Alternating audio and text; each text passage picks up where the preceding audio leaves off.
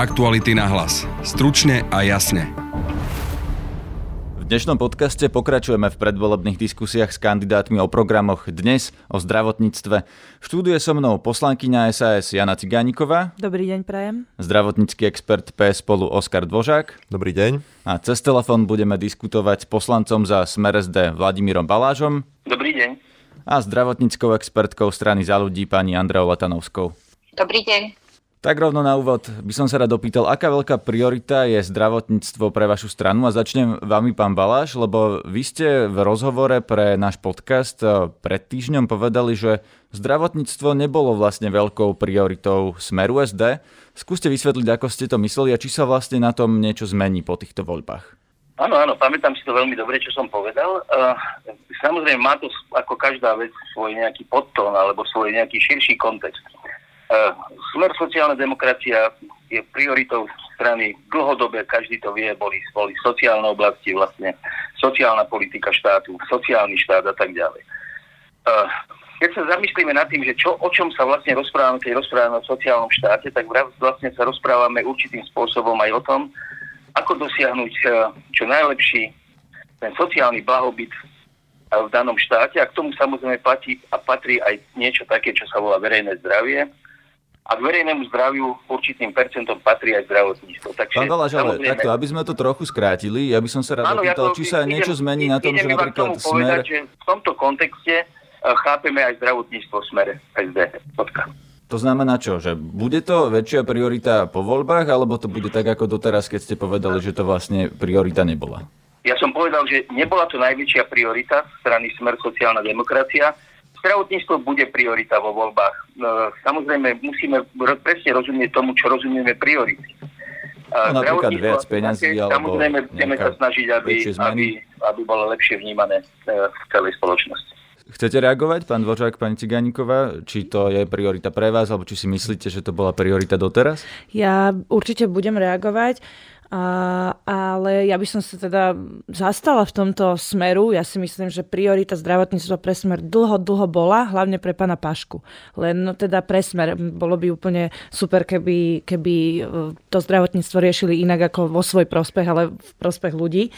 Čo sa týka nás, my sme asi, my asi nemusíme dokazovať.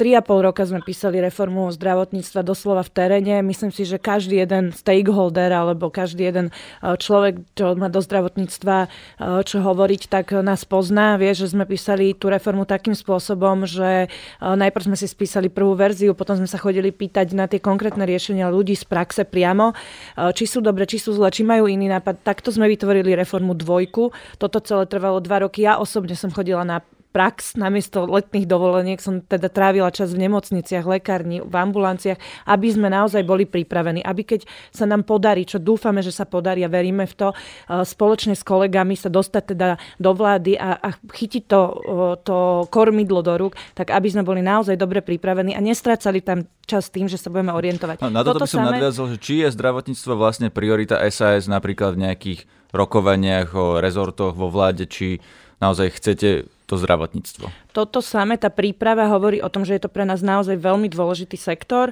Uh, ja mám aj niekoľko diskusí s Richardom Sulikom samozrejme na túto tému. Uh, áno, je to jedna z priorit. Určite áno. A kto byl minister za vašu stranu?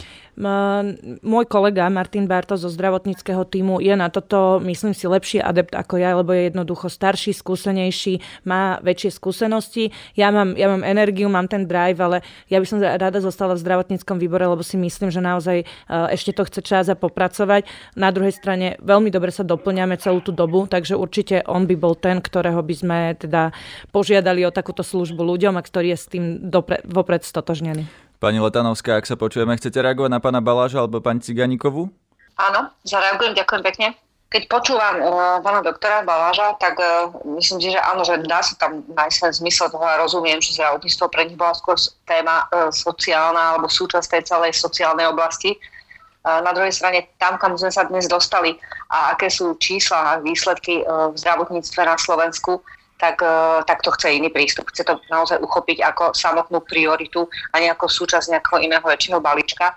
A preto pre stranu za ľudí je zdravotníctvo patrí medzi top 3 priority spolu so školstvom, so spravodlivosťou a takto sa k tomu aj staviame. A pre Andreja Kisku vždy bola zdravotníctvo a stav zdravotníctva na Slovensku veľká téma, odkedy vstúpil do politiky, čo bol aj dôvod, prečo som sa pridala k tým, lebo pre mňa je to tiež veľmi dôležitá téma. Myslím si, že je tu čo naprávať na Slovensku.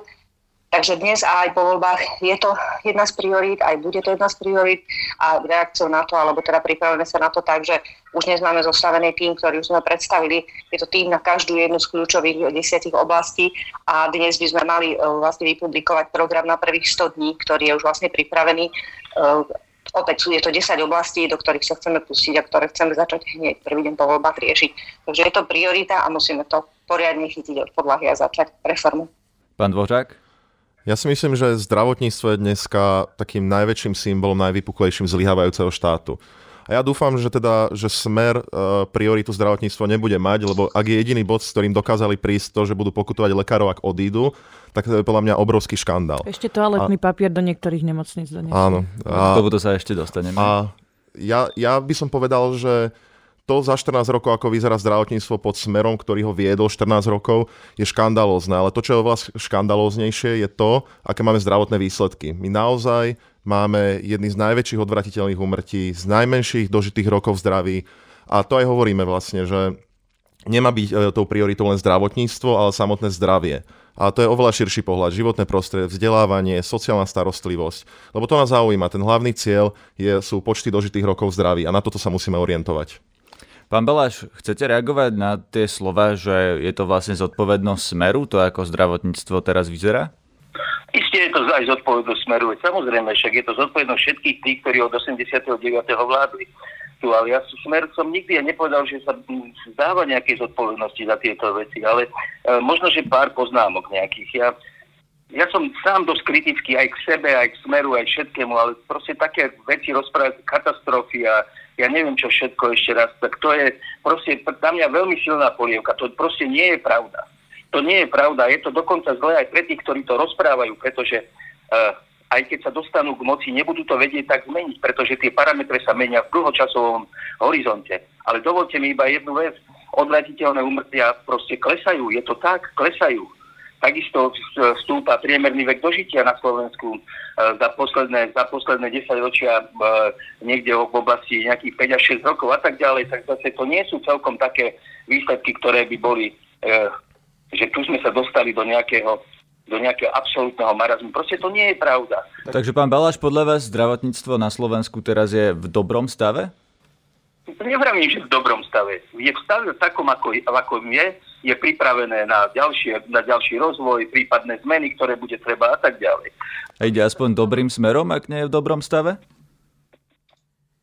Hlavne, hlavne čo ja cítim v zdravotníctve, čo, nie, čo je hlavný problém z môjho pohľadu, je nedostatok tej infraštruktúre, proste nedostatok kapitálu, ktorý sa dal do, dával do zdravotníctva, hlavne z hľadiska infraštruktúry. A nie je to, pán Balaš, prepačte, práve s odpovednosťou Smeru, už sme sa o tom rozprávali, ale veď ak to nebola priorita, tak potom kto o tom mal rozhodnúť iný ako Smer SD, keď ste vládli posledné roky? Ale ak dobre to sledujete, tak za posledné 4 roky sa dalo najviac e, výdavkov kapitálových do zdravotníctva, aké vôbec existovali tie kapexy, kapexy za posledné roky. Za vlády Smeru sa tu e, dávali eurofondy do zdravotníctva, však sa vybudovalo strašne veľa vecí, ktoré tu existujú. A ešte raz, tá, e, tá medzera kapitálová je proste obrovská. Obrovská, napočítaná na niekoľko miliard eur ten štát sa musí dostať do nejakej polohy, do nejakej formy na to, aby vedel tieto, tieto medzery vyplňať. E, a ako si dobre všetci všímate, e, sú plány na výstavbu Rásoch, plány na výstavbu novej nemocnice v Martine, ide sa rekonštruovať fakultná nemocnica v Banskej Bystrici a tak ďalej. Tak proste to je nejaký postup, nejaká cesta, ktorá už, na ktorú sme sa vydali. Dobre, aby som toto kolo uzavrel ešte krátkými reakciami ostatných, aby sme sa potom posunuli aj k tým navrhovaným riešeniam. Skúsme najprv pani Letanovská. Podľa vás ide zdravotníctvo dobrým smerom a tak ako to hovoril pán Bala, že už sa niečo investovalo, len to trvá dlho, kým sa to prejaví. Súhlasíte s tým? Ja by som zareagovala a dve, dve veci. Jedna vec, že áno, investuje sa do zdravotníctva aj e, počas vlády Smeru sa investovalo mnoho peňazí aj z eurofondov, ale tie peniaze boli veľmi neefektívne používané. Čiže vidíme investície, vidíme ako disproporčne a nerovnomerne sú tie investície používané aj tam, kde sú teda použité na to, na čo majú.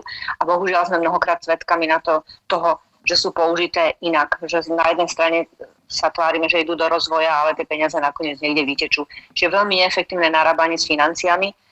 A druhá, či sa, či sa zlepšuje, myslím si, že, že sa nezlepšuje. Sú jednotlivé opäť veľmi nerovnomerne rozložené oblasti, kde ten rozvoj ide dopredu, sú také ostrovy e, excelentnosti aj na Slovensku, ktoré väčšinou môžeme pripísať nejakému nadšeniu a excelentnosti jednotlivých ľudí, osôb, za ktorými idú, ale ako systém zdravotníctva na Slovensku myslím, že ide dolu vodou. Pán Dvořák? Uh, podľa mňa toto je dôkazom toho, ako je smer otrhnutý od reality. Uh, ja vám poviem len niektoré štatistiky. Zatiaľ po 65 čo sa Slovak dožije 4 roky v zdraví, tak Čech, Maďar, Poliak 8 rokov, Škandinávci 12 rokov. Uh, ja súhlasím aj s pani Letanovskou, že tie peniaze sú veľmi neefektívne používané. My na to máme aj verejný investičný fond, ktorý by mal byť efektívnejší. A zároveň ja vám pripomeniem kauzy ako tet- teta Anka, maserkostka alebo pán Balaš, stravovací tender. Toto sú všetko veci, prečo nám do nemocníc ne- netečú E, financie a tečú do nejakých spriaznených váčkov našich ľudí. Toto je všetko, čo sa musí napraviť podľa mňa a namiesto toho, aby Smer jasne prebral zodpovednosť, tak ja som, mne sa pretáčali oči, keď som počul v poslednej relácii, Eh, keď bývalý minister zdravotníctva Raši rozprával, že najväčším problémom našim zdravotným je nikotinizmus a ľudia si za to môžu vlastne sami za tie zlé výsledky a vlastne s tým lekári nič neurobia. Toto je absolútne zbavovanie sa zodpovednosti a chodenie po Slovensku a blúznenie o nejakých migrantov. Toto, takto si ja nepredstavujem, že zdravotníctvo má byť prioritou. Pani Cigániková? No, pán Balaš hovorí o tom, že mm, to sa nemení ľahko a že to chce čas. Ja sa chcem spýtať, či 12 rokov bolo málo času, lebo za 12 rokov sme sa dostali do situácie, kde 11 tisíc ľudí ročne zomrie na choroby, ktoré inde vedia liečiť. Dnes už dnešná doba ich vie liečiť. To sú tie odvratiteľné úmrtia. A pán Balaš Osem... hovorí, že to sa znižuje postupne. Posledné číslo Ale som počul 9 tisíc. Áno, a ešte, ja, ešte horšie, 8 tisíc ľudí e, zomre preto, lebo sa včas nedostane k zdravotnej starostlivosti. Ja sa chcem opýtať Smeru, či toto je ten sociálny štát, v ktorom e, zomierajú otcovia a matky rodín, niekoho deti preto, lebo jednoducho nemajú známosti alebo peniaze, lebo dnes sa smer, alebo dlhodobo sa smer tvári, že zdravotníctvo je zadarmo, ale výsledok je taký, že k zdravotnej starostlivosti včas sa dostanú iba tí, čo majú známosti alebo peniaze. A tých 11 tisíc a 8 tisíc, o ktorých som tu hovorila, ktorí zomierajú doslova zbytočne, to sú presne tí ľudia, ktorí sú voliči smeru, ktorí jednoducho sú odkazaní iba sami na seba a dnes im nemá kto pomôcť. Už dávno tu mal byť nárok pacienta, už dávno mali byť uh, jasne stanovené pravidla platiace pre úplne všetkých rovnako. K tomu nároku pacienta ešte k tým peniazom, ešte áno, dostaneme. Ja len ešte k tým peniazom, že či je málo alebo veľa peniazy. V tomto aj na, na výbore pán Balaš často hovorí, že teda uh, hlavné je upchať tie diery, že peniazy, keby sa efektívnejšie využívali, tak jasné, že by sme ich cítili lepšie. Ale my si spomeňme, ak, je, ak sú teda pravda tie šumy, ktoré kolujú, tak dediči Pavla Pašku zdedili každý niekoľko niekoľko sto tisíc, zatiaľ čo my nevieme dostavať nemocnice. Pán Foraj, šéf Všeobecnej zdravotnej poistenie za čias tety Anky, o ktorom tu Oskar hovoril, ten, ten má byt kúpený v River Parku, jednej z najdrahších častí Bratislavy a ľudia tu zomierajú preto, lebo jednoducho sa nedostanú včas k zdravotnej starostlivosti. Toto je presné maslo smeru a presne ich vizitka, nič iné. Dobre, poďme k tomu, čo navrhujete, ako to riešiť. Začnem smerom a vami, pán Baláš, lebo Smer predstavil také riešenie na svojej programovej konferencii, že medici, ktorí teda chýbajú na Slovensku, lebo odchádzajú po škole do zahraničia, by si mali spätne platiť za štúdium, ak odídu do zahraničia. Skúste vysvetliť, prečo to Smer navrhuje. E, jasne, hneď sa k tomu vrátim. Dovolte mi ešte len niekoľko poznámok.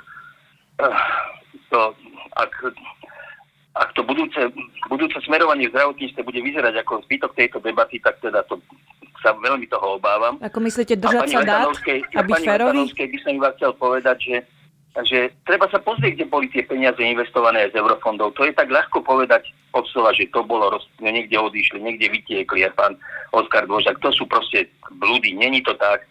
Ja pochádzam alebo pracujem v bansko nemocnici, príďte sa pozrieť na operačné sály, centrálnu sterilizáciu, urgentný na detskú nemocnicu, ešte a tak ďalej. Ešte raz, proste to sú to proste nie je pravda, čo vravia títo traja ľudia. To je proste... Pán Baleš, skúsme, sa, skúsme rozprávať o riešeniach naozaj. Už sme, tu, už sme prebrali, čo je problém. Dobre. Posuňme sa k tomu, sa, ako to riešiť. Vraciam sa, vraciam sa k tomu bodu a to je, to je v zásade, čo ste sa mi spýtali teraz, že 50 tisíc za každého študenta medicíny, ktorý nezostane pracovať na Slovensku, áno? Áno, áno, to bola otázka. Čo vlastne Smer navrhuje, prečo navrhujete práve toto riešenie? Už som to rozprával vo vašom jednom podcaste, že, e, že to bolo otvorenie témy, ktorá, e, ktorá nás tu všetkých mrzí a že otek, otekajú e, absolventi lekárskych fakult do zahraničia.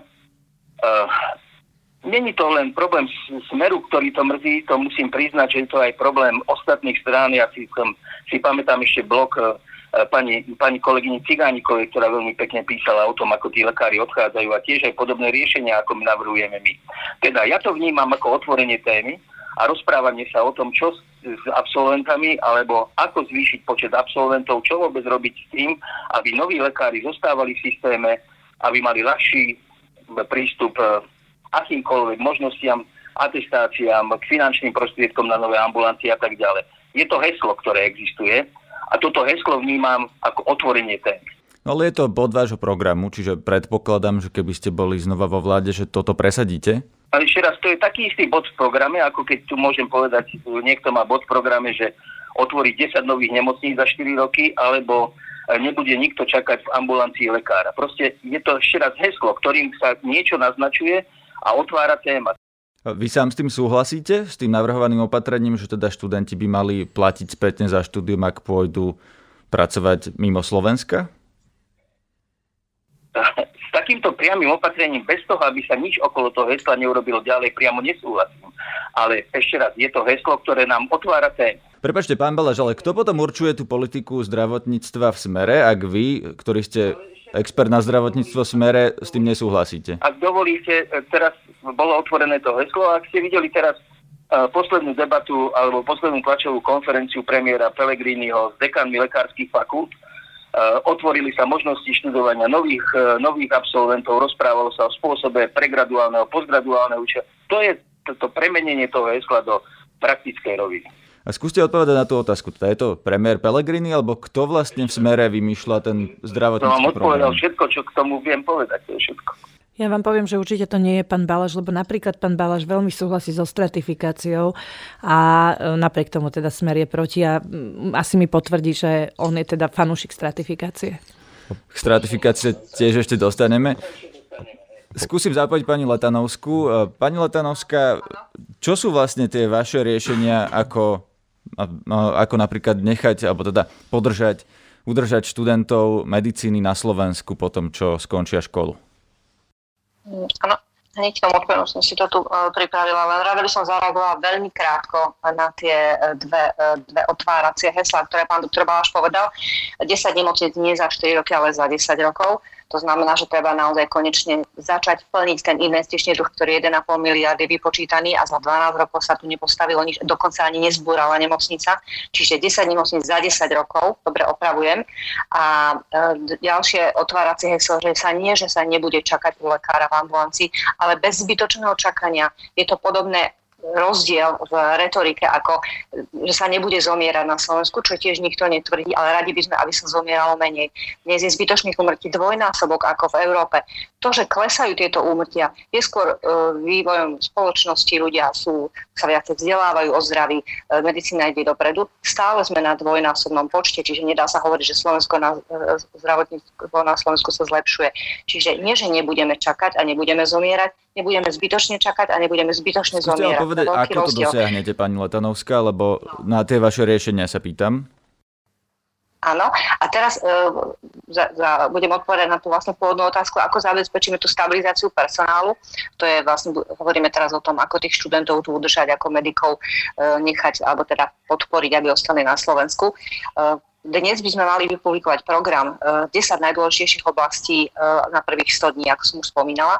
A jedna z tých oblastí, eh, z tých desiatich je stabilizácia personálu a vzdelávanie. Tam máme už dnes pripravenú, už vlastne dávame do legislatívnej podoby návrh pregraduálneho aj postgraduálneho vzdelávania lekárov na Slovensku kde dlhodobý cieľ je motivovať tých najtalentovanejších mladých ľudí, aby sa rozhodli pre zdravotnícke povolanie a aby v ňom našli uspokojenie a zostali a zotrvali dokonca na Slovensku. A to postgraduálne vzdelávanie, respektíve tie podmienky atestácie a uznávanie praxi je dnes v súčasnosti po 12 rokoch smeru najhoršie, ako kedy boli na Slovensku. Dnes doslova vyháňame mladých lekárov a keď odíde neatestovaný lekár na akékoľvek kvalifikované pracovisko špičkové a vráti sa, tak e, k nemu sa správame ako keby bol absolvent, čiže nič mu neuznáme začína od začiatku a má nekonečných 5 rokov mizerného platu. Chcete zmeniť podmienky tých atestácií tak, aby aj tí, ktorí sú v zahraničí, sa mohli vrátiť? Presne tak. Čiže zaradenie do špecializačného štúdia. Dnes je možné len dvakrát ročne zaraďuje ich e, lekára nemocnica. Keď si to nemocnica rozmyslí alebo nechce zaradiť, nevie sa ešte rozhodnúť, kam toho lekára pošle, tak ho vôbec nezaradí a lekárovi spätne ten rok, dva, čo tam odrobí, vôbec nezapíšeme. Čiže zaraďovanie do špecializačného štúdia, trvanie špecializačného štúdia. Lekári, lekári v príprave mnohí nemajú garantované, vôbec ich nepúšťajú tí primári stážovať. E, musia čakať, musia, sú odsúvaní, pretože pre nemocnicu sú lacnejší, zaujímaví zaujímavejšie je mať tam mladého lekára, ktorý slúži 10 služieb, aby prežil a má stále nízky plat.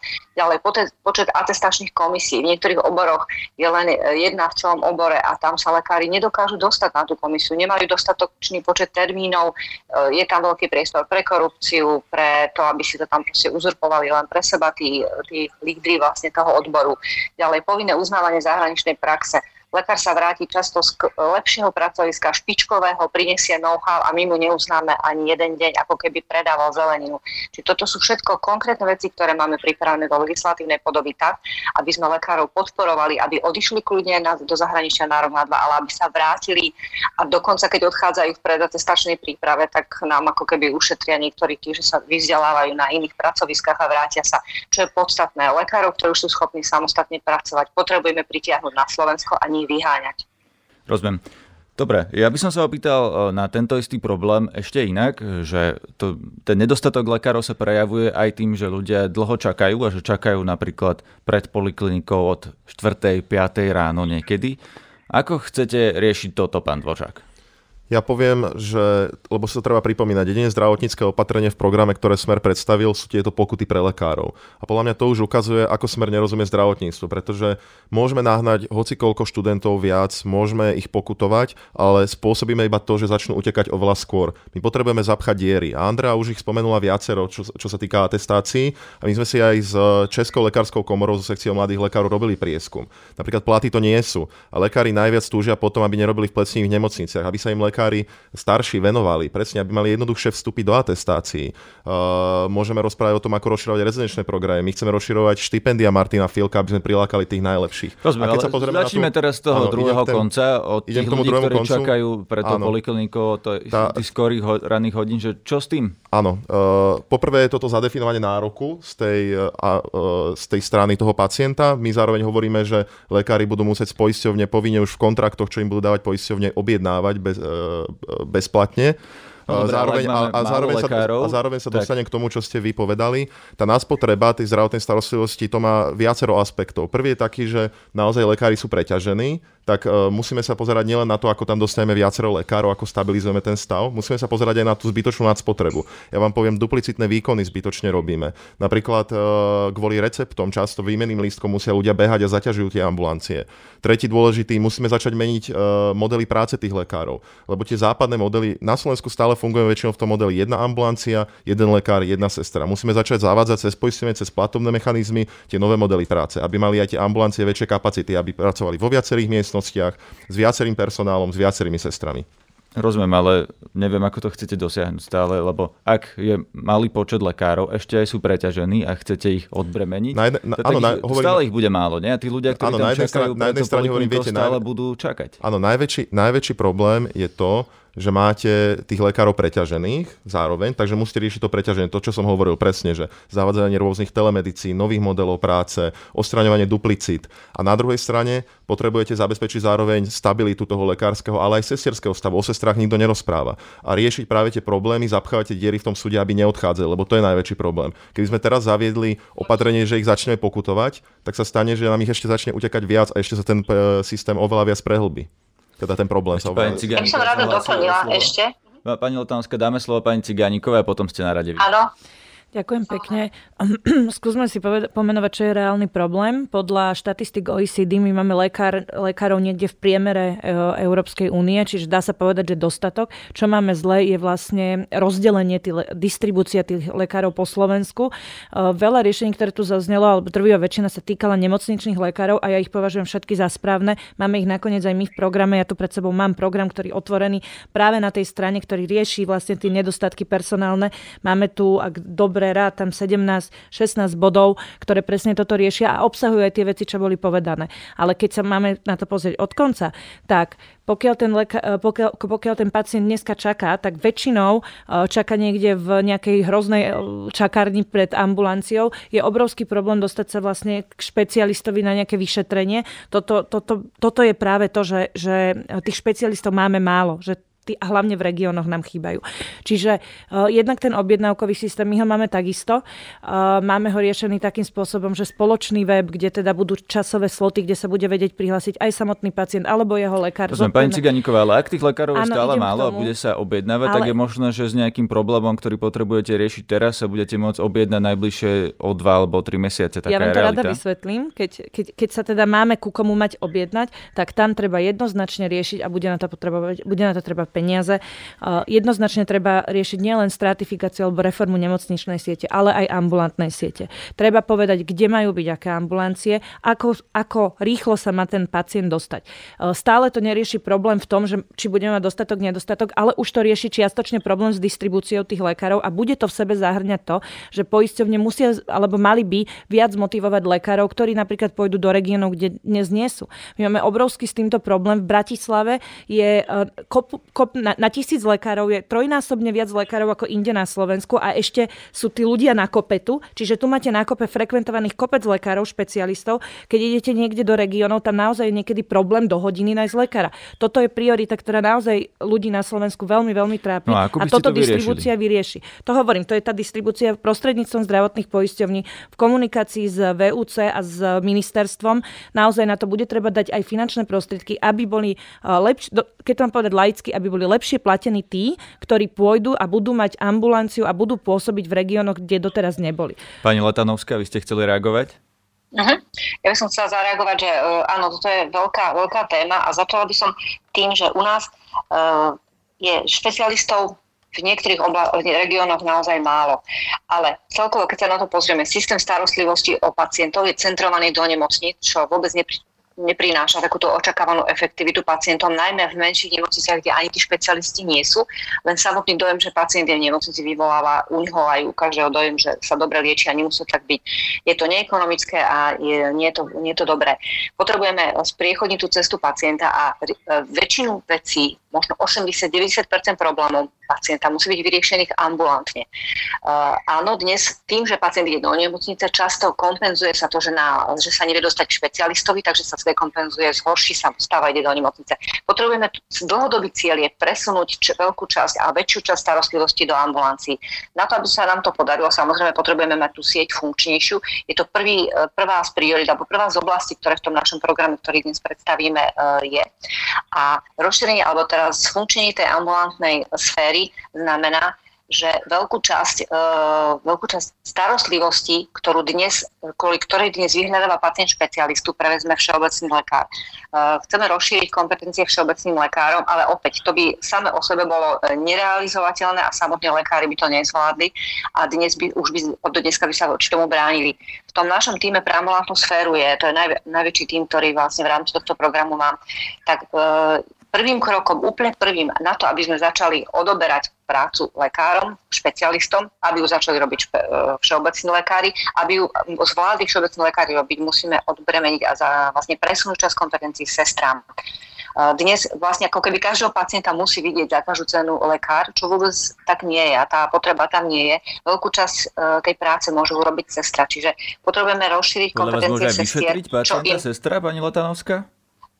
Časť, e, časť vlastne toho ambulantného výkonu, ktorý pozostáva z anamnézy, z odobratia, teda vlastne z nejakého rozhovoru, kde sa tá sestra alebo lekár, alebo kto vyšetruje, kto odobrá anamnézu, spýta pacienta na jeho liečený režim, ako užíva lieky, aké má ťažkosti pri preventívnej prehliadke, e, podobne vlastne teda anamnéza ten rozhovor. Časť tohto rozhovoru môže urobiť sestra. hovoria to aj lekári ambulantní, je na to pripravený momentálny kompetenčný model, e, robíme na tom, či časť e, z toho môže urobiť sestra a k lekárovi ide pacient na vlastne už s odobratými časťou informácie, s hodnotením liečebného režimu a podobne, kde lekár už robí naozaj lekárske rozhodovanie, tú diferenciálnu diagnostiku, čiže už porovnáva príznaky, porovnáva vlastne tie získané údaje od cesty, ktoré, na ktoré potrebuje to lekárske vzdelanie a takto môže vyšetriť viac pacientov a robí odbornejšiu prácu. Čiže chce to, bude to veľká práca nastaviť to, ale priniesie to zvýšenie vnútornej kapacity toho ambulantného systému, jednak všeobecných lekárov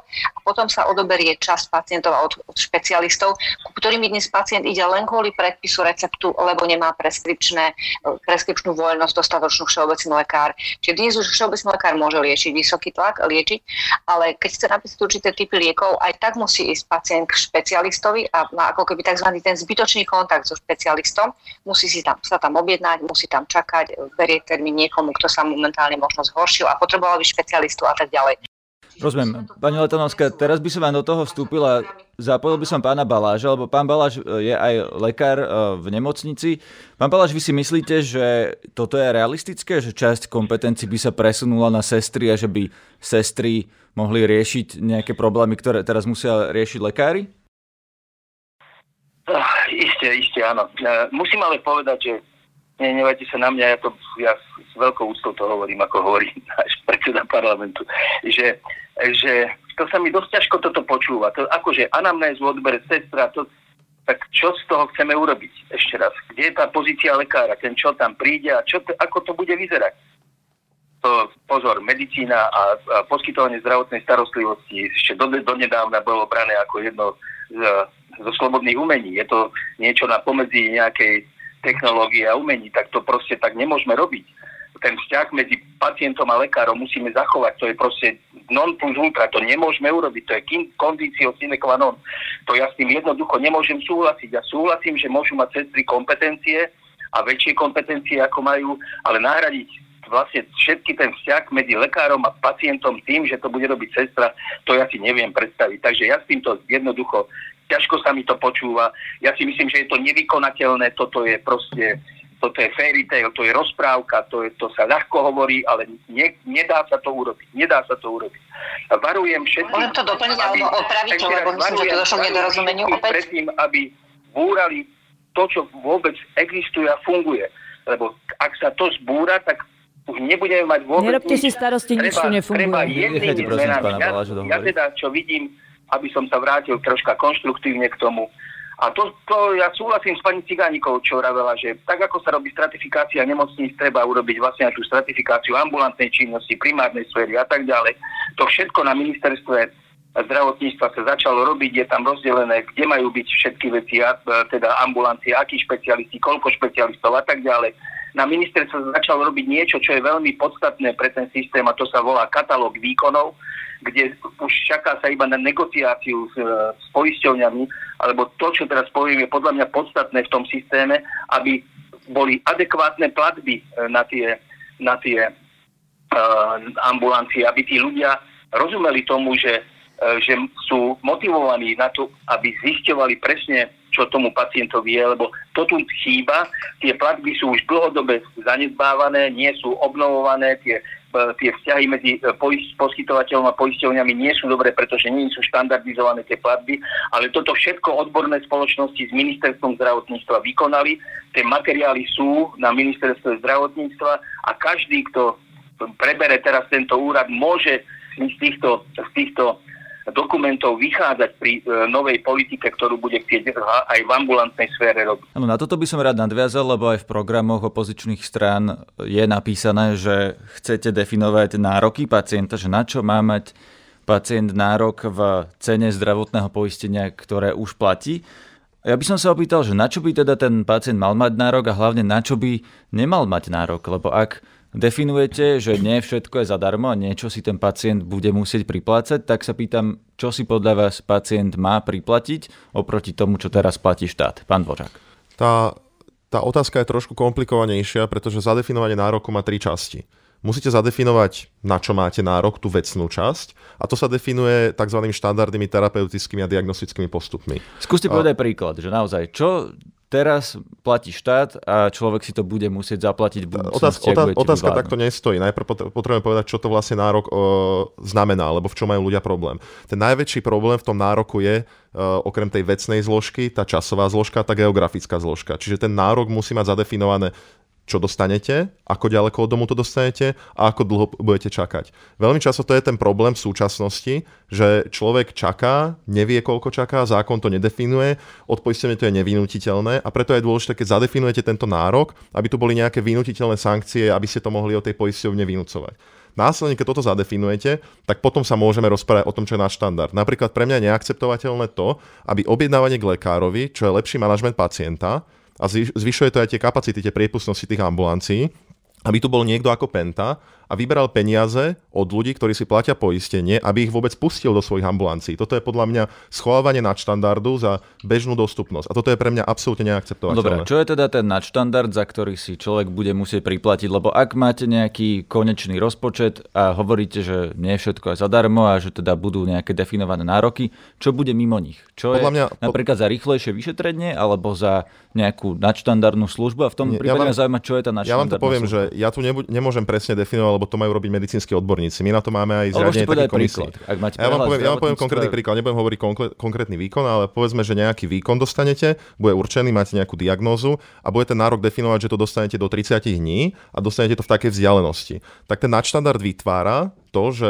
keď máte zadefinovaný ten nárok, tak aby nikto nebol medicínsky ohrozený, aby dostal čo, čo potrebuje medicínsky tak ten nadštandard určuje to, že keď máte čakacú lehotu, dajme tomu dva týždne, tak vy si môžete, aby ste sa o týždeň dostali skôr. Ale to znamená, to nesmie ohroziť tých ostatných. Všetci tí ostatní musia dostať to, čo im zákon definuje. A to musí byť vynutiteľné, musí mať e, štát páky na poisťovne, aby to vedel vynúcovať. To tu v súčasnosti neexistuje, preto tu je obrovský bordel, nikto nevie, na čo má nárok, nikto nevie, ako sa má rýchlo dostať k lekárovi a máme tu štát, ktorý tu musí byť oveľa silnejší a musí to oveľa silnejšie vynúcovať.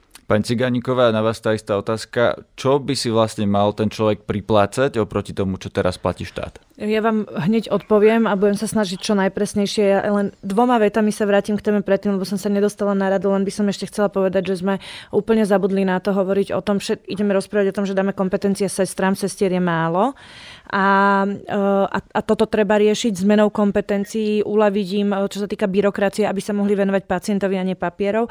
Veľký problém, alebo problém, realita je, že 75% eh, medicínskeho ročníka sú dnes ženy, teda treba im pomôcť, budú to budúce matky, ktoré často odídu na tú matersku, potom dlho trvá, kým sa vrátia a tak ďalej. Tam im treba pomôcť napríklad aj my, pravičiari, máme také opatrenie, že vlastne v štátnych nemocniciach, jasličky, škôlky, aby sme im pomohli vlastne tým ženám, aby nám zostávali v tom procese a pri sestrach je ešte špeciálne dôležité to, že oni dnes neodchádzajú až tak do zahraničia, ako odchádzajú do iného povolania, pretože dnes, keď robíte v pokladni supermarketu, máte rovnaký plat, len menšiu zodpovednosť, ako keď zodpovedáte za niekoho život. Čiže tam naozaj ide o platy. No skúste prosím teraz k tej otázke, že čo je ten nárok toho pacienta a čo si bude musieť priplatiť, čo je mimo toho nároku? No, uh VHO pozná okolo 11 tisíc diagnóz a niečo pod 9 tisíc e, sú tzv. prioritné diagnózy. To sú diagnózy, o ktorých sa ani nebavíme, tie musia a budú v štandardnom nároku. To je všetko, na čo si spomeniete. Všetky tie bežné diagnózy, všetko toto, e, naozaj tam sa človek nemusí bať, e, je vlastne, bude úplne bez poplatku. Potom je nejakých necelých, alebo niečo cez 2000 diagnóz, ktoré sú už vlastne neprioritné diagnózy a tam je na mieste diskusia o tom, že či s poplatkom, ako veľmi a tak ďalej.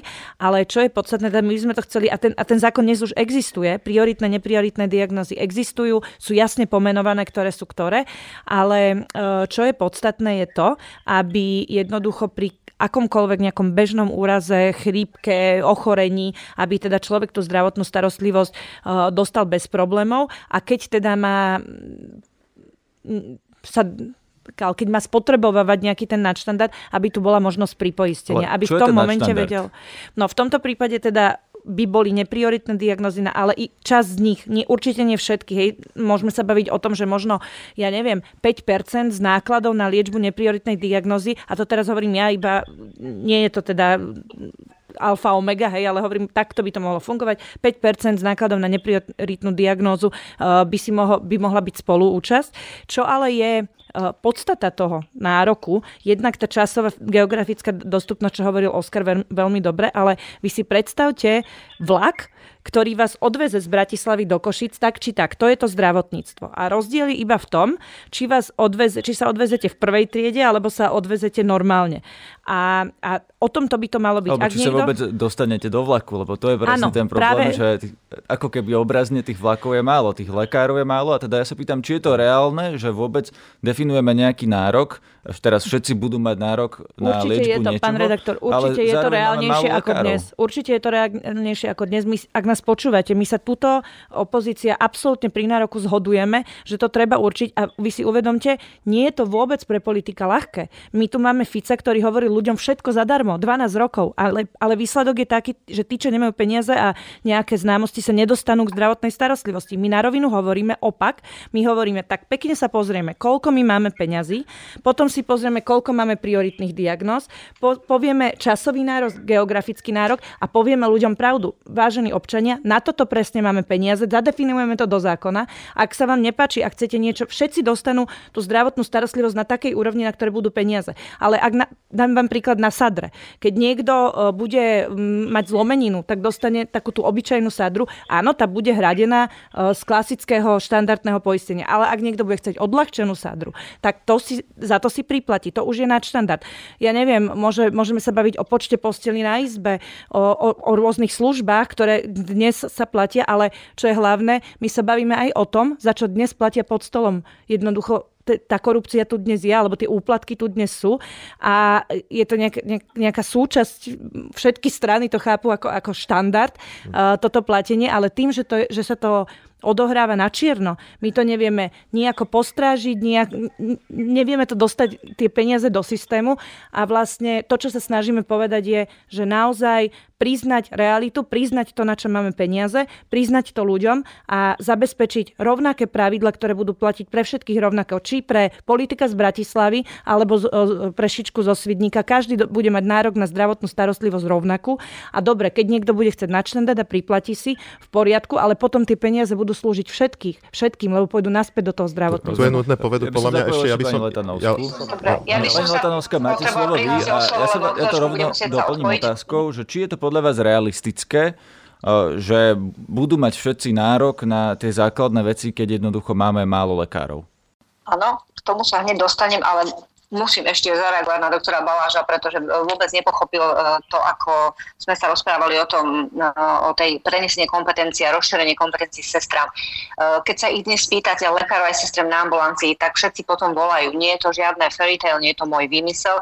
Sestry majú málo kompetencií, robia len administratívu. Tým, že nie sú zapo- zapojené do e-healthu, do elektronického zdravia, nemôžu pomôcť tomu lekárovi odľahčiť jeho o veci, ktoré by mohli robiť. Odber anamnézy neznamená, že pacient sa s lekárom nestretne a nebude sa s ním rozprávať.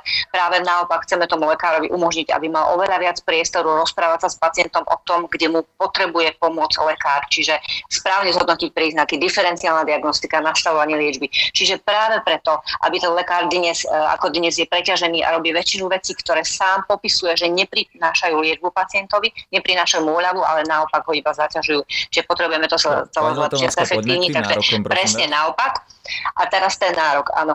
Ja len doplním kolegov, lebo z väč- väčšinou veci súhlasím, respektíve nenašla som nič, čo by som potrebovala uh, popísať inak. Uh, takže ako, ako spomínala aj pani Zigániková, aj pán Dvořák, uh, ten nárok nie, to, že nie je dodnes definovaný, to, to nie je náhoda, to nie je technická, technický problém. Je to tým, že Smer by si musel priznať, že naozaj na niektoré veci nemáme a už aj dnes niektoré veci si platia pacienti. Čiže v takej tej mútnej vode sa to ľahšie ustojí. Ale aby sme si prestali zakrývať oči, musíme to urobiť. Takže nie je to že reálne alebo realistické, je to nevyhnutné musíme to konečne urobiť, bez toho nebude nič, bez toho to nedokážeme urobiť. No, podľa vás by sa ten nárok mal definovať podľa potreby pacientov alebo podľa reality toho, čo máme, na čo máme peniaze? No, nárok sa musí odvíjať od keďže sa nachádzame v Európe, platia pre nás zákony Európskej únie a teda chceme sa, chceme sa cítiť ako jedna plnohodnotná krajina Európskej únie, tak by sme mali dodržiavať podobné rovnaké pravidlá. Čiže štandardné postupy, odporúčania, tzv. guideliny musia platiť aj u nás. Týmto musíme začať. Čiže liečiť hypertenziu musíme podľa najnovších poznatkov vedy a odporúčaní a nie podľa toho, koľko máme peňazí. Práve preto sa tomu dodnes bránia vlády smeru, aby to zadefinovali. Čiže musíme zadefinovať podľa štandardných odporúčaní to, ako máme správne liečiť. A e, začnem teda záchytom príznakov, prevenciou, screeningom, čiže to, aby sme tie ochorenia, ktoré zabíjajú pacientov našich viac ako zvyšku Európy, musíme ich skôr odhaliť. Toto musí byť hradené z nároku a to musí byť podporované, lebo je to oveľa lacnejšie, keď sa to urobí, ako liečba príznakov a liečba zlyhávajúcich e, vlastne alebo z dekompenzovaných ochorení. Rýchla diagnostika, opäť, pacient, keď si nepriplatí, neznamená, že bude mať neskoro zdiagnostikovanú rakovinu. To takisto musí patriť do nároku. Rýchla, rýchla diagnostika a včasné zahájenie liečby. Dobre, pani Latalovská, prepáčte, teraz vám do toho vstúpim, že ako chcete definovať, že na niečo má človek nárok, keď nie na všetko bude mať zdravotníctvo peniaze? Ako chcete no. zabezpečiť, že to vlastne bude realita? No, e, niekde tú čiaru budeme musieť samozrejme urobiť. E, aj dnes pacienti za mnoho liekov si priplácajú a je to, je to nefér v tom, že priplácajú si za niektoré lieky, ktoré keď nedostanú, tak sa im skráti život a zomrú skôr. A napríklad sú plne hradené niektoré iné výkony, ktoré vôbec nerozhodujú o tom, kedy pacient e, sa zdekompenzuje, alebo či sa mu skráti, alebo, predlží, alebo ho predlžíme život. Čiže musíme sa na to pozrieť tak, aby to bolo naozaj zadané medicínsky, aby sme znižovali musia byť plne hradené výkony, ktoré, ktoré znižujú úmrtnosť pacienta a znižujú mu príznaky, ktoré vedú k skorej smrti a znižujú utrpenie pacienta. Ale môžeme si dovoliť nehradiť plne e, výkony alebo lieky, ktoré zvyšujú len komfort pacienta. Napríklad e, sú to, ako už aj spomínala Len Cigániková, to je tá sadra, alebo je to, je to výber lekára, napríklad lekár, ktorý, e, samozrejme, to, že si pacient vyberie lekára, neznamená, že ho bude liečiť kvalifikovaný lekár, len keď si zaplatí. To tak nie je. Samozrejme, že existujú štandardy, ktoré, pod ktoré nemôžeme podliesť určité čiary, určité línie, ale môže si napríklad priplatiť solo izbu, môže mať iný materiál, endoprotézy, ktorý mu umožní povedzme aktívnejší život. Sú tu kardiostimulátory alebo ďalšie lieky, ktoré ktoré vlastne pacient užíva a môže žiť povedzme plnohodnotnejší život, ale nemyslím v zmysle dlhší a zdravší, ale v zmysle komfortnejší, lebo nemusí chodiť častejšie na kontroly pri určitých typoch liekov, napríklad na riedení krvi a podobne. Čiže toto doplácanie by sa malo týkať komfortu a nejakého takého pohodlia v každodennom živote a určite nie e, skracovania života, alebo teda určite nie liečby, ktorá by skrátila, respektíve predlžila život, znižovanie príznakov a znižovanie utrpenia. Rozumiem. Dobre, pán Balaš, vy to vnímate tak, že je to realistické, že stanoví sa, na čo všetko majú ľudia nárok a že priplácať si budú iba za komfort? Toto, ja, ja si myslím, že to všetci kolegovia vedia, čo sa tu vôbec deje a v akom štáte žijú a kde sú. Ale niekedy som sa dívam, že ani veľmi dobre nerozumiem, ak je to možné. Že toto všetko sa teraz deje, to tu je. To není, že niečo ideme teraz objaviť nejakú zlatú žilu. Toto všetko sa deje. Na ministerstve zdravotníctva už dva a pol roka funguje komisia pre štandardné diagnostické a terapeutické postupy, ktoré vytvárajú presne štandardy, ktoré, budú, ktoré sa budú negociovať medzi ministerstvom odborným Len 2,5, nie 12 rokov? Myslím, že tá komisia funguje 12 rokov. Pani, pani, pani, pani doktorka, toto všetko existuje. To, to tu je existuje výber operatéra, existuje výber samostatnej izby na oddelení, existuje vlastne všetko, čo ste povedali. To tu všetko jednoducho je. Takže ja nerozumiem tomu, že čo teraz očakávame od toho štandardu a nadštandardu. Ja si myslím, že pán redaktor nás chce dostať do tej otázky a to je správna otázka, ktorú on kladie, že ako my zabezpečíme ten štandard v takej kvalite, akú si predstavuje. My si musíme ale spýtať sa na, ten, na tú otázku, aký je porovnateľný štandard v nejakých benchmarkových krajinách, alebo s ktorými krajinami a ktoré štandardy si budeme porovnávať z hľadiska, ja neviem, prístupu k špecializovanej ambulantnej starostlivosti, k prístupu k ústavnej zdravotnej starostlivosti, k prístupu k svalzovým výkonom a tak ďalej. Máme ten benchmark, ku ktorému sa chceme blížiť, lebo to je stanovenie toho cieľa, ktoré chceme dosiahnuť, lebo keď to rozprávame len tak, že od buka do buka, tak to vlastne dáva len takú kakafóniu zvukov a nikto si z toho nič nemôže vybrať. Ešte raz. Máme to rýchlo odpoveď, pánovi Ktorý benchmark chceme dosiahnuť? Aké čakanie aké čakanie e, lekárovi má byť to správne. Aká, aká, aká dĺžka na, na operáciu má byť tá správna. Však o tom sa, to, postavme si ten základný rámec a potom sa môžeme blížiť k tomu, aby sme si povedali, aké prostriedky na to musíme vynaložiť. Ja by som na toto zareagoval a dám potom slovo pani Letanovskej, len doplním to otázkou, že už aj pani ministerka za smer, pani Kalavská, navrhovala stratifikáciu nemocníc, akurát, že to cez smer samotný neprešlo. Otázka na vás všetkých, či by ste podporili stratifikáciu nemocnic v tom zmysle, že nie všetky výkony, nie všetky problémy budú riešiť všetky nemocnice, ale za niektorými bude treba jednoducho cestovať, lebo budú len napríklad v najväčších mestách. Pani Letanovská, podporili by ste to, že ľudia budú musieť za vyriešením svojho problému viac cestovať? Mm, Áno, stratifikáciu by sme podporili a vzhľadom na to, že sa nepodarilo ju e, prijať v tom čase, keď už sa mohla začať teda realizovať a mohli sa začať aj tie pozitívne zmeny, tak e, pokiaľ teda príde znova na predraz alebo bude, bude čas ju riešiť, tak potrebujeme ju doplniť práve o tú už dnes spomínanú am, o stratifikáciu ambulantnej sféry, aby to bolo jeden celok, lebo nedá sa to vytrhnúť z kontextu a nejde to e, vyťahnuť a riešiť len, len jednu vec. Takže áno, ale sme za to, aby sa dopracovala. Dnes už my máme na nej pripravené, opäť tým expertov pracuje na nej a pripravujeme vlastne ďalšie doplnky, ktoré tam musia byť a bez ktorých to nepôjde. Pán Dvořák? Ja si myslím, že tá myšlienka tej stratifikácie je absolútne správna. My už sme tu za komunizmu mali nemocnice prvého, druhého, tretieho typu a je podľa mňa zdravým rozumom, ak koncentrujeme výkony niekde, kde sa ich robí najviac. Otázka je zároveň druhá, že nesmieme ohroziť akútnu starostlivosť. Tá plánovaná sa má určite koncentrovať a tá akútna musí byť dostupná. Zároveň treba, a my už tu kolegovia o tom viac rozprávali, treba urobiť zároveň pri tom aj tú stratifikáciu ambulancií. Treba do toho investičnú stratégiu zahrnúť, e, rátať s novými nemocnic, nemocnicami, kde ich postavíme. A celkovo musíme rátať aj s presunom personálov. Takže, ale tá myšlienka samozrejme je určite správna.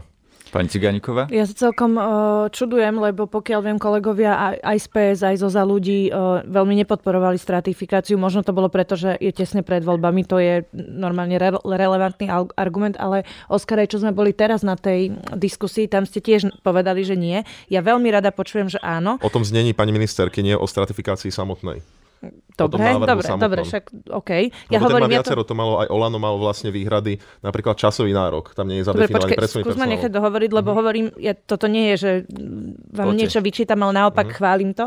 Uh, ja len chcem pripomenúť, ambul- stratifikácia ambulantnej siete bola podmienka SAS s tým, aby sme súhlasili so stratifikáciou nemocníc. Na základe našej požiadavky na to, začalo, na, uh, to začal Inštitút zdravotnej politiky vypracovať a naozaj dnes je to v takom štádiu, že sa to, že sa to môže použiť. Takže uh, myslím si, že tu sa absolútne zhodneme. Uh, čo sa týka stratifikácie, my máme jednu z najhustejších nemocničných sietí, sietí nemocníc, čo môže znieť na prvý pohľad dobre, ale si domyslíme, že na druhej strane dávame podpriemerné zdroje na pacienta a máme málo personálu. Inými slovami, všetky tie nemocnice, ktorých máme na, oveľa viac ako je priemer v Európskej únie, musíme uživiť aj personálom, aj technikou a pritom na to nemáme peniaze. Takže by sme ich mali je, mať menej? Uh, áno. Áno, o niektorých oddelení, alebo respektíve zase na druhej strane nám totiž e, chýbajú dlhodobé lôžka. Čiže áno, mali by sme mať tých špecializovaných oddelení, nemal by robiť každý všetko, tých špecializovaných oddelení by malo byť menej, kde sa koncentrujú tí pacienti, kde sa koncentrujú výkony, personál, technika, všetko. Že dôsledkom a... toho bude, že ľudia budú musieť dochádzať za ale my, nejakým problémom. My sa, veď od začiatku sa tu o tom bavíme. Áno, tak toto bude. Dnes, dnes je akoby prioritou uh, mať uh, špeciali, nejakého špecialistu alebo ísť na operáciu ideálne hneď na vedlejšiu ulicu alebo na svoju, ale tá kvalita ohrozuje zdravie a životy ľudí. My vravíme, radšej nech idú ďalej. Ja si myslím, že každý jeden, keď mám nebodaj nejakého svojho rodinného príslušníka uh, odporučiť na nejakú operáciu a to robí predsa každý z nás. Prvé, čo robíme, vygooglíme si, kto je najlepší najlepší odborník a sme ochotní cestovať niekoľko bez problémov aj stovky kilometrov, ak je treba. Nehovorím, že teraz každý má cestovať stovky, ale je úplne v poriadku, tak ako je nastavená stratifikácia, tam je maximum, že budú cestovať hodinu alebo dve podľa toho, ako vysoko odbornú operáciu a špecializovanú ide. Úplne ten maximum je dve hodiny cesty jazdo, e, jazdy autom, pardon, ospravedlňujem sa, e, čo je v prípadoch, keď sa operuje mozog alebo srdce, hej, čo, čo sú, to, to nemáte, že každý mesiac alebo každý týždeň, to máte raz za život maximálne. Eh, čiže je úplne v poriadku, ak takto prejdú pod pacienti, ale za špecialistom, odborníkom, kde nebudú ohrození na živote. Chcem pripomenúť, že cieľom stratifikácie je znížiť reoperovateľnosť, teda opakované operácie eh, vlastne o 50%. Že polovica trápenia sa ušetrí. Logicky na to nadvezuje, že sa zníži aj umrtnosť. Lebo dnes robia jednoducho na každom rohu všetci všetko a tá kvalita mm, jednoducho pokrývkáva miestami. Rozumiem. Pán Hanak, ja potrebujem sa odpojiť. Áno, pán Hanak, potrebujem sa odpojiť, tú povedať jednu vetu na záver, ukončiť v, tom, v tejto chvíli ešte posledné slovo dám pánovi Balážovi, takže ak vy sa chcete rozlúčiť, tak Len viete, že ja som nemo, nemala šancu zareagovať, chcela som ešte sa na pána Baláža s tým, že kde je ten benchmark, k čomu sa chceme, k čomu sa chceme prirovnať. Ja si myslím, že keď sa spýtate pacientov a občanov, tak vám povedia, v inovatívnych liekoch máme dnes 26% kategorizovaných na Slovensku, v Češi 90%, Rumúni 52%. Keď sa spýtate pacientov, kde chceme byť, my sme dneska pod Rumunskom. Myslím si, že Česká republika je nám blízka historicky, aj vývojov, aj tým, koľko dávame do nej peňazí, tak určite by to mala byť Česká republika. Dnes je to 24 versus 90, len v inovatívnej liečbe. Takže treba sa občanov spýtať, ku ktorej krajine, a myslím si, že vieme, ku ktorej krajine sa chceme prirovnávať. Pani Letonovská, ak vy potrebujete sa odpojiť, tak do počutia. Ďakujem vám za diskusiu. Ďakujem veľmi pekne. Do počutia všetkým. Do počutia. Ja by som ešte dal slovo pánovi Balážovi. Naozaj nám už vypršal čas, čiže pán Baláš, vaše posledné reakcie na to, ja sa chcem opýtať hlavne, že či si myslíte, že je lepší ten model, čo navrhuje súčasná opozícia, že teda bude tých pracovísk menej a ľudia za nimi budú cestovať, ale malo by to byť kvalitnejšie, alebo ten, ktorý je doteraz?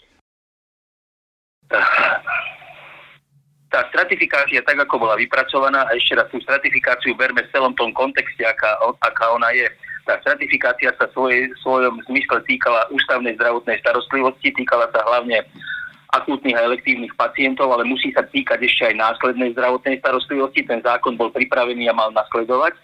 Myslím si, že v nejakom takom e, rozsahu alebo v takej nejakej štruktúre a forme som za to, aby e, bola, bol tento zákon pripravený a ak e, niekto aj e, mimo smeru takýto zákon pred, predstaví a ja v parlamente budem, tak ho budem podporovať. Prečo to vlastne neprešlo, pán Baláš? Prečo tá stratifikácia, no vieme, že zastavil to Robert Fico a smere, ale prečo? Áno, vysvetlím.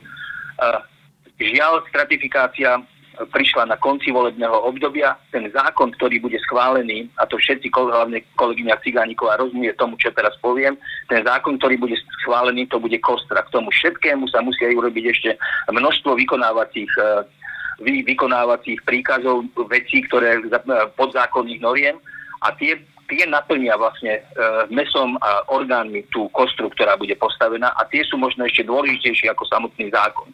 A toto by mala urobiť nejaká garnitúra celé komplexne a prevziať za to celú komplexnú zodpovednosť. Preto som ani ja nebol nadšený z toho, že na konci volebného obdobia sa takýto zákon, za ktorý niekto musí reálne prevziať zodpovednosť, e, bude príjmať. Rozumiem. Dobre, ja by som v tejto chvíli diskusiu ukončil, lebo naozaj už sme to natiahli cez čas.